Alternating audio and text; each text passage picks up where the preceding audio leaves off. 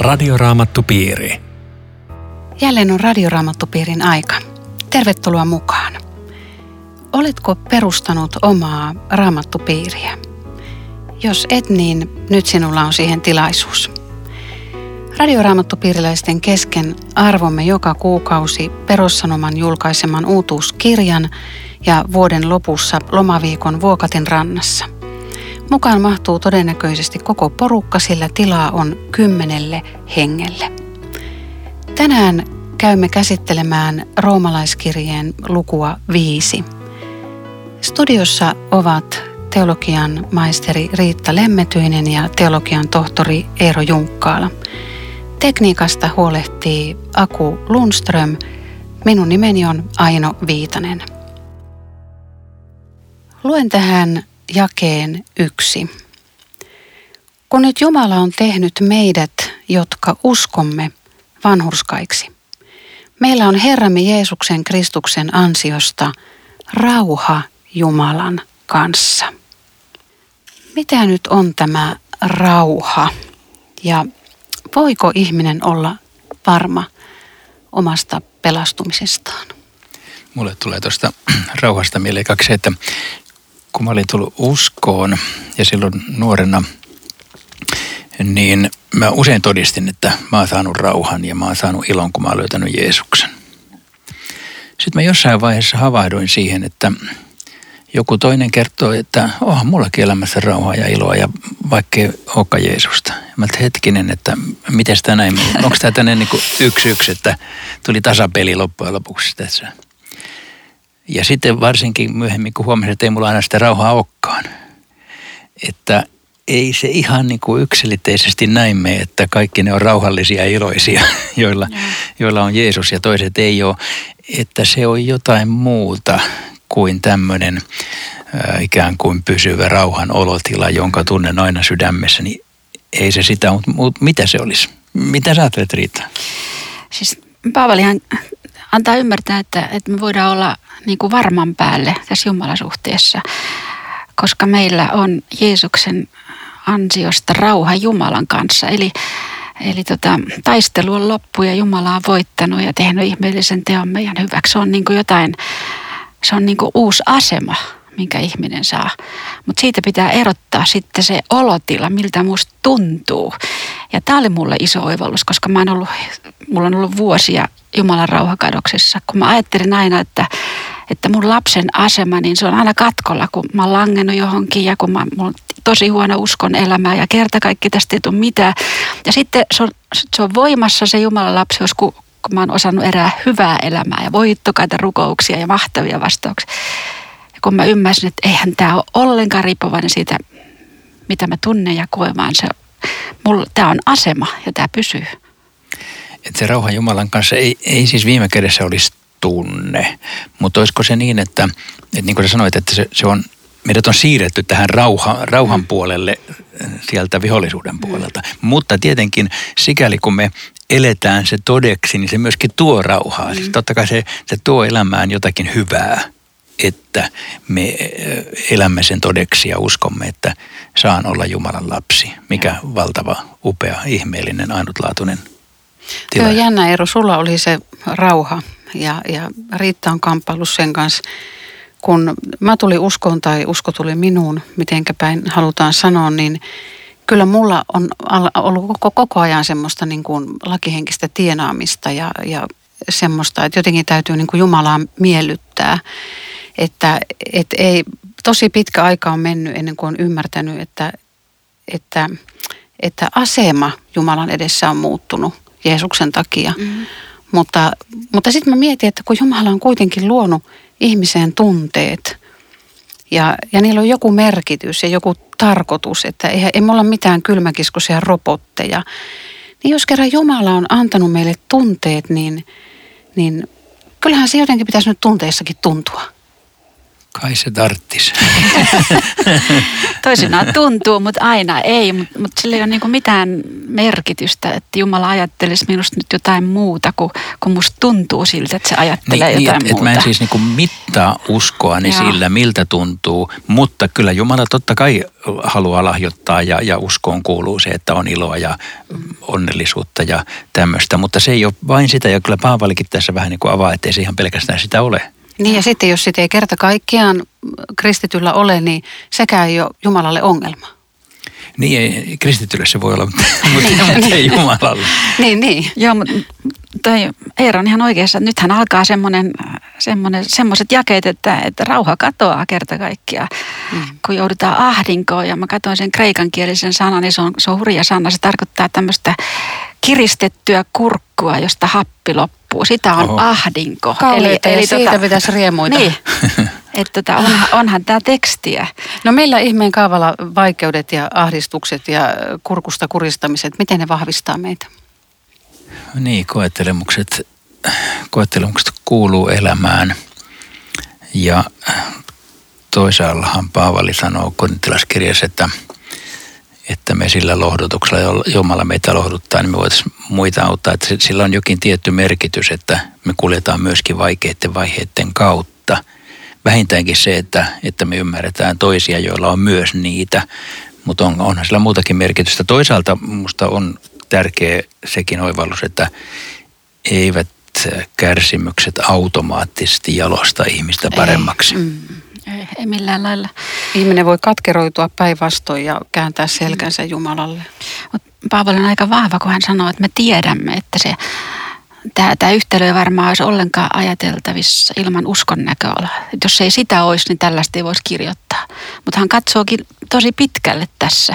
Ja sen takia hän, hän on tätä mieltä. Ja, ja kyllähän, kyllähän varmaan moni kristitty ajattelee, että ahdinko on saanut sen aikaiseksi mulle, että mä oon niin paljon enemmän lukenut raamattuja ja pitäytynyt niihin Jumalan lupauksiin, kun on ollut suuri tarve. Ehkä tuo justi joo. Tämä on siinä aika paljon todella sanottu, että me riemuitsemme jopa ahdingosta, koska ei se ole normaali ihmisen reaktio, että jos mulla on ahdistusta, niin halleluja, kiitos Jumala, että sanoit ahdistuksia. Ei se näin mene. Ei.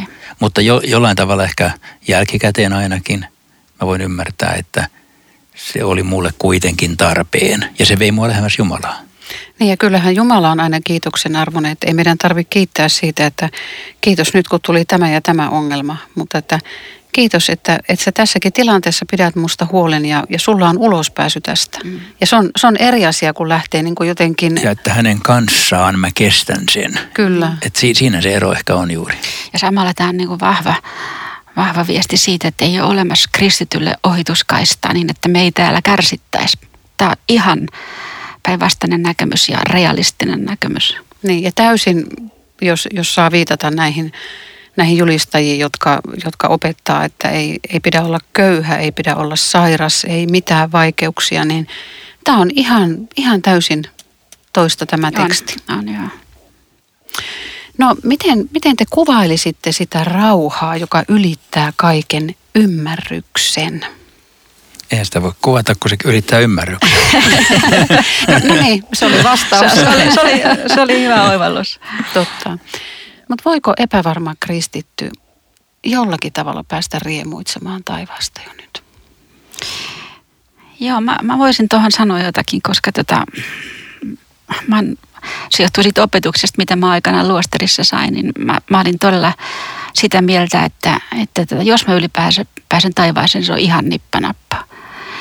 Ja tota, sen takia tekee mieli sanoa jokaiselle, joka, joka näin ajattelee, että roomalaiskirja on mahtava lääke tätä kipua vastaan, kun tota, Paavali osoittaa siinä, että kuka on taivaskelpoinen.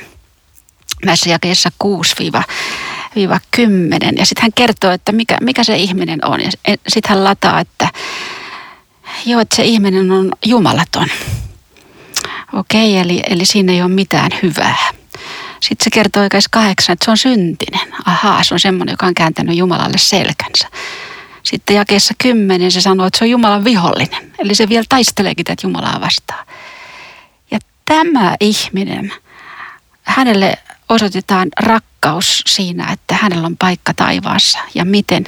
Jeesus, Jumala antoi rakkaimpansa osoittaakseen sen, että hän ihan varmasti haluaa pelastaa. Eli, eli se vastaus tähän kipuun on se, että miten Jumala, joka on tämmöisen tehnyt, viime tingas peruuttaa. Se sanoisi, että ei kuule, ei sentään ihan sulle. Ei voi olla mahdollista. Ei me mennä sinne nippanappa. Hmm. Ovi on auki, apposellaan. Heittämällä sisään. Niin, no melkein, joo. Toi ja yhdeksänkin on tässä, niin kuin nämä muut, muutkin niin hurjan keskeisiä, että kun hän nyt vuodattamalla verensä on tehnyt meidät vanhurskaiksi, hän vielä paljon varmemmin pelastaa meidät tulevalta vihalta. Et siinä on tämä Jeesuksen verenvuodatus meidän puolestamme, joka sekin on tietenkin nykyaikaiselle maallistuneelle ihmiselle täysin käsittämätöntä puhetta. Että mitä, et mitä ihmettä verenvuodattaminen. Mutta sitten ainakin raamatuvalossa se avautuu toki. Ja ehkä jollain tavalla muutenkin.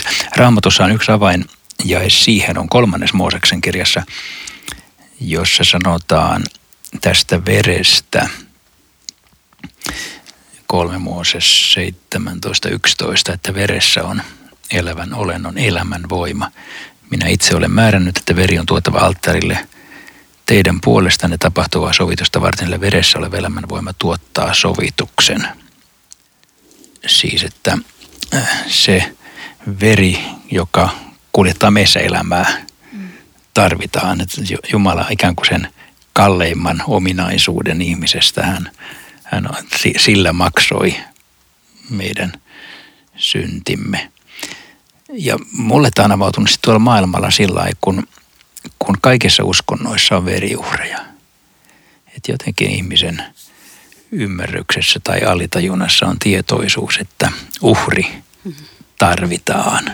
Että ilman, ilman jotakin minun puolestani tehtävää niin kallista, että tapetaan, mm-hmm niin, niin kallista ei, ei voi tätä Jumala, Jumala ei voi lähestyä. Se on jollain tavalla olemassa se tietoisuus, vaikka se, sekin ylittää ymmärryksen siinä mielessä, että ei, ei, ei se nouse kuin loogisesta päättelystä. Tulee mieleen se raamatun paikka, että ei ole sen suurempaa rakkautta kuin että antaa henkensä ystävänsä edestä. Että siinä on just tämä, että onko mä näin arvokas, että tämmöinen, tämmöisen sä, sä teit. Mutta Paavalihan on jotenkin, näin mä sen itse koen, niin valtavan onnellinen ja, ja riemullinen, kun hän kirjoittaa tästä uskon vanhuskaudesta, kun hän jakessa 11 sanoo, että me, meidän pitää juhlia Jumala, meidän pitää riemuita Jumalasta, koska tota, me ollaan Jumalan ystäviä. Sitähän se tarkoittaa se, tai näin mä sen itse ajattelen, että tämä on se syvin riemun aihe. Ja, ja, ja, mä ajattelin, kun mä näitä jakeita luin, että tämä on semmoinen sanoma, että tämä pitäisi kuulla aina uudelleen ja uudelleen, koska meillä on semmoinen sydän, se on vähän kuin heiluriovi, että se menee nopeasti kiinni ja pitäisi uudelleen saada tämä sama hmm. juttu sisään, koska etenkin arjessa niin tota, tämä hukkuu. Mä voisin kertoa oman kokemuksen, kun, tota, kun vastoinkäyminen tulee, kuolemantapaus, tai saa itse kuulla, että on hyvin vakavasti sairas. Näin mä sain kuulla rutiinitarkastuksessa. Ja hetkessä mä tajusin, että tota, tämä sanoma oli mulla kadoksissa, kun mä rupesin miettimään matkalla kotiin, että hei Jumala, mä oon palvellut sinua montakin vuotta. Mä oon rukoillut, mä oon uskonut, mä oon taistellut. Näinkö sä palkitset mulle tämän? Eli yhtäkkiä siinä hetkessä Jumalasta tuli taas työnantaja, nyt se maksaa palkkaa ja se on tämmöinen. Ja mä taisin, että mä olin kadottanut ihan täysin tämän. Ja, ja sen takia mä haluaisin sanoa kaikille, että uudelleen ja uudelleen roomalaiskirjeen ääreen, että Jumala ei ole tämmöinen. Ei kerta kaikkia tämmöinen, vaan, vaan tota, se kuva Jumalasta on täsmälleen päinvastainen. Ja Paavali sanoi, että, että juuri tämän veriuhrin vuoksi me pelastumme tulevalta vihalta. Siis tuomio on tulossa, mutta me juuri sen takia me pelastutaan siitä. Ja että me voidaan riemuita sen takia, että se ei ole kiinni meistä, vaan ja. hänestä. Mm. Ja että se itsensä tuijottaessa se näyttää huonolta, mutta hänen katsotessamme hyvältä ja, ja tota, Paavalin painopiste on kuitenkin yleensä tässä riemuitsemisessa. Se on mm. niin kuin siinä, että me katsotaan häneen, kaikki hyvin, ei mitään hätää. Mutta niin kuin sanoit Riitta, että me tarvitaan sitä yhä uudestaan ja uudestaan. Sen takia sekin, että me täällä, täällä Raamattupiirissä nyt puhutaan samasta asiasta aika monta kertaa, niin me ollaan kyllä ihan Paavalin linjoilla siinä, että hänkin puhuu sitä tosi monta kertaa. Eli hän niin kuin uudestaan ja uudestaan vie meitä tähän samaan, mm. tähän ytimeen. Ja sen kanssa ainakin mä itse taistelen koko ajan, että joutuu niin kuin kaivamaan ja etsimään niitä armon pilkahduksia. Ja, ja sitten kun sen häivähdyksen siitä saa, musta heiluriovi oli tosi hyvä, mm. hyvä kuva, niin miten ihanaa. Ja sitten taas täytyy niin kuin uudestaan mm. hakea. Tämä on Radioraamattu Piiri. Ohjelman tarjoaa Suomen raamattuopisto. www.radioraamattupiiri.fi Jatkamme keskustelua roomalaiskirjeen luvusta viisi. Keskustelemassa ovat Riitta Lemmetyinen ja Eero Junkkaala. Minun nimeni on Aino Viitanen. Jatkamme jakeesta 12. Yhden ainoan ihmisen teko toi maailmaan synnin ja synnin mukana kuoleman. Näin on kuolema saavuttanut kaikki ihmiset, koska kaikki ovat tehneet syntiä. Mitä te nyt ystävät sanoisitte henkilölle, joka ajattelee, että, että tämä on nyt kyllä epistä, että, että Aadamin takia me kaikki sitten joudutaan kärsimään tästä synnistä? Joo, se on vähän, vähän ikävämpi juttu, että yksi, yksi omenavarkaus ja siinä, siinä meni koko, koko tota ihmiskunnan tilanne ihan pipariksi. Mutta jos sen katsoo niin päin, että miettii, onko ihmiset hyviä vai pahoja ja huomaa, että ne on pahoja. Siis jos katsoo maailman menoa ja sotia ja epäoikeudenmukaisuutta ja kaikenlaista pahuutta, mitä ihmisessä on, jopa lapsessa, joka nyt ei pitäisi niin kuin hirveän paha olla, niin, niin sitten rupeaa ajattelemaan niin päin, että hetkinen, jostainhan tämä johtuu tai, tai siis jokin syy on tähän pahuuteen ja nyt raamattu vastaa siihen. Ihmisen oma logiikka ei riitä vastaamaan siihen. Meillä ei ole vastausta, miksi pahuutta on maailmassa niin paljon. Mutta raamattu vastaa siihen, että siellä ihmiskunnan aamuhämärissä on tapahtunut asia, jota me kutsumme nimellä syntiin lankeemus.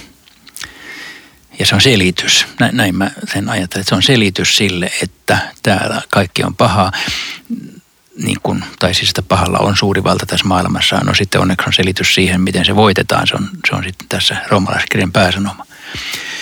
Mutta Adam tuli niin tähän, tässä mukaan kuvaan, että hän on se, joka Eeva ja Adam yhdessä, tässä se panna Adamin piikkiin niin kokonaan, mutta kyllä ne molemmat oli oli sitä tekemässä tätä ensimmäistä syntiä, joka sitten on, me kutsutaan perisynniksi tätä tosiasiaa, että ihminen siis syntyy syntisenä. Se, se ei ole niin, että se, sitten kun se ekan kerran tekee syntiä, siitä tulee syntinen, mm. vaan se syntyy jo, mm.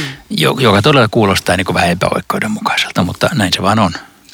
Paavalihan pitää siis tätä syntilankemuskertomusta historiallisena totena, mikä on, mikä on ihan hyvä huomata tässä, että se ei ole mikään tarina jostakin, vaan se on kerta kaikki toteutunut asia.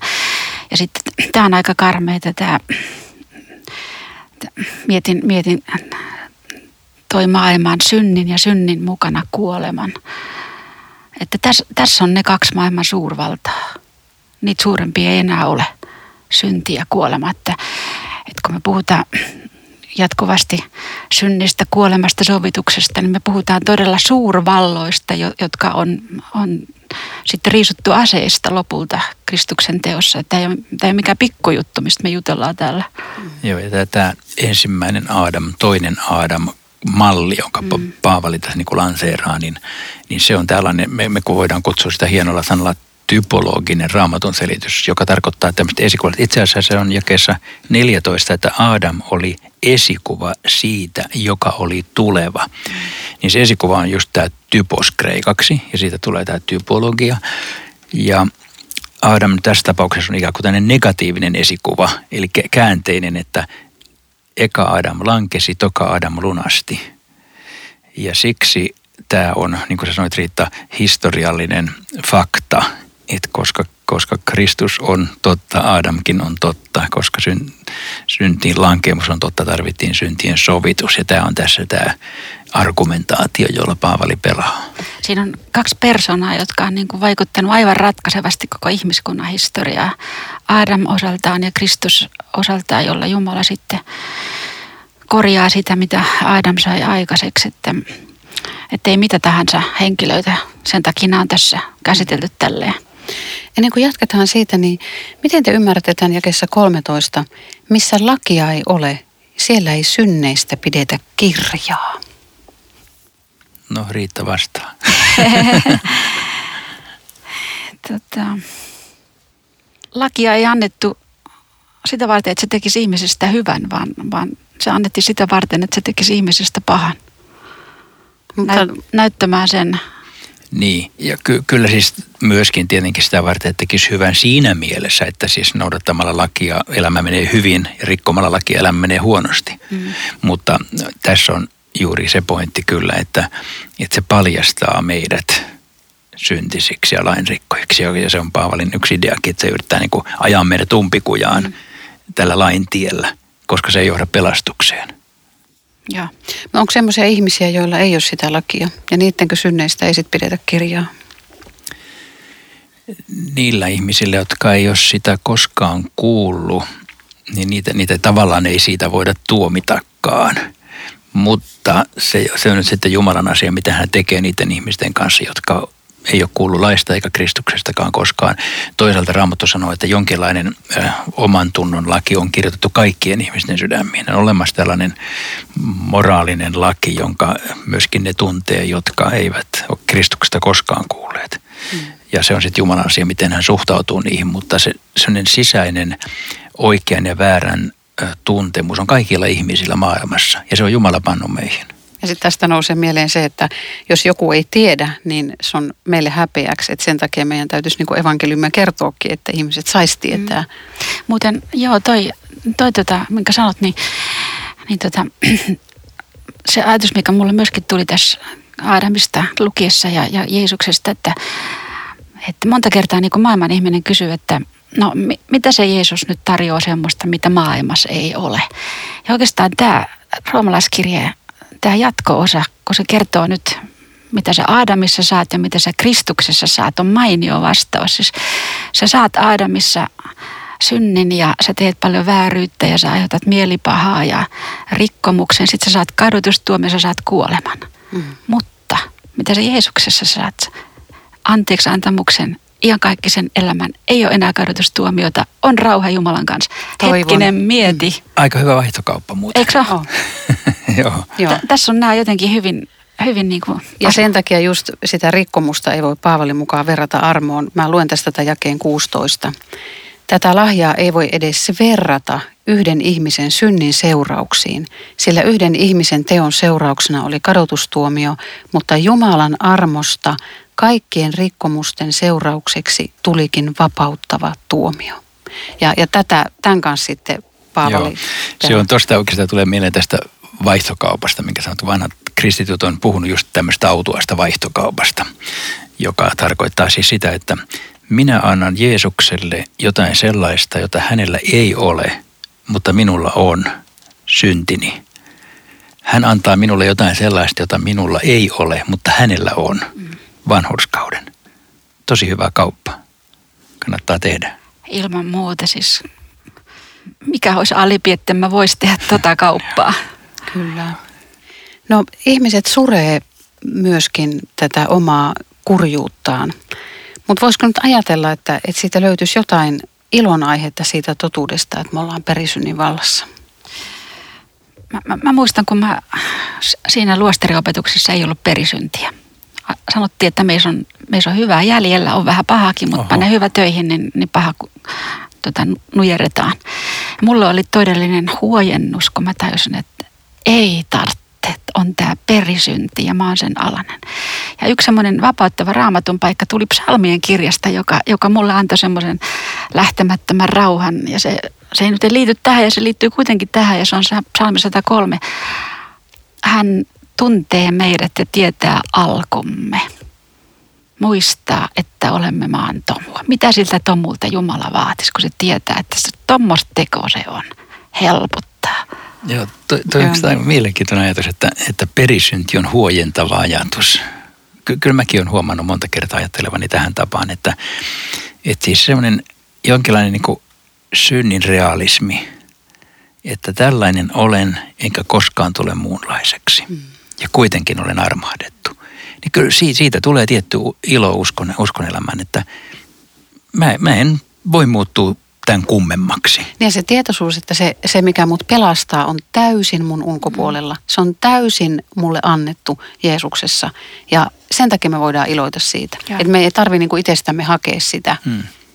Että jos se ilo olisi niin kuin mun ö, uskon elämäni menestymisestä tai menestymättömyydestä, niin todellakin olisi aikamoista vuoristorataa. Ja, ja niin kuin se on oikeastaan käytännössä aika mm, usein. Mm.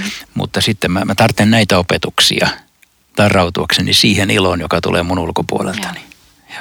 Tämä on kuitenkin jonkinlaista matkaa. Tuossa jakeessa 21 sanotaan, että niin kuin synti on hallinnut ja vienyt kuolemaan. Siis me voitaisiin ajatella, että, että henkilö, joka ei käänny tieltänsä ja antaa elää synnissä ja antaa sen synnin hallita, hänen tie se matka, se vie kuolemaan. Mutta ihminen, joka kääntyy Jeesuksen puoleen, niin on armo hallitseva ja johtava ikuiseen elämään. Eli se, se vie häntä sitä tietä, oikeaa polkua eteenpäin. Et se on tavallaan niin kuin, emme ole vielä perillä, mutta se on, on meillä. Tavallaan niin kuin tämmöinen jännite siinä meidän vaelluksessa, että, että ei vielä ja kuitenkin me ollaan Joo. jo saatu.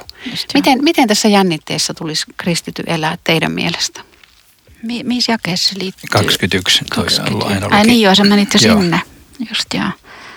Sano sä Eero siihen, sano tuohon edelliseen jakeeseen jotakin. Niin, siis, siis tuossa jännitteessä ihminen elää ja mä ajattelen, että uskovan elämä on. Se tulee muuten romalaiskirjan seiskassa uudestaan tosi vahvasti, tämä jännite. Siis se, että niin kuin samanaikaisesti kun katson itseeni, näyttää huonolta ja samanaikaisesti kun katson Kristukseen, näyttää hyvältä.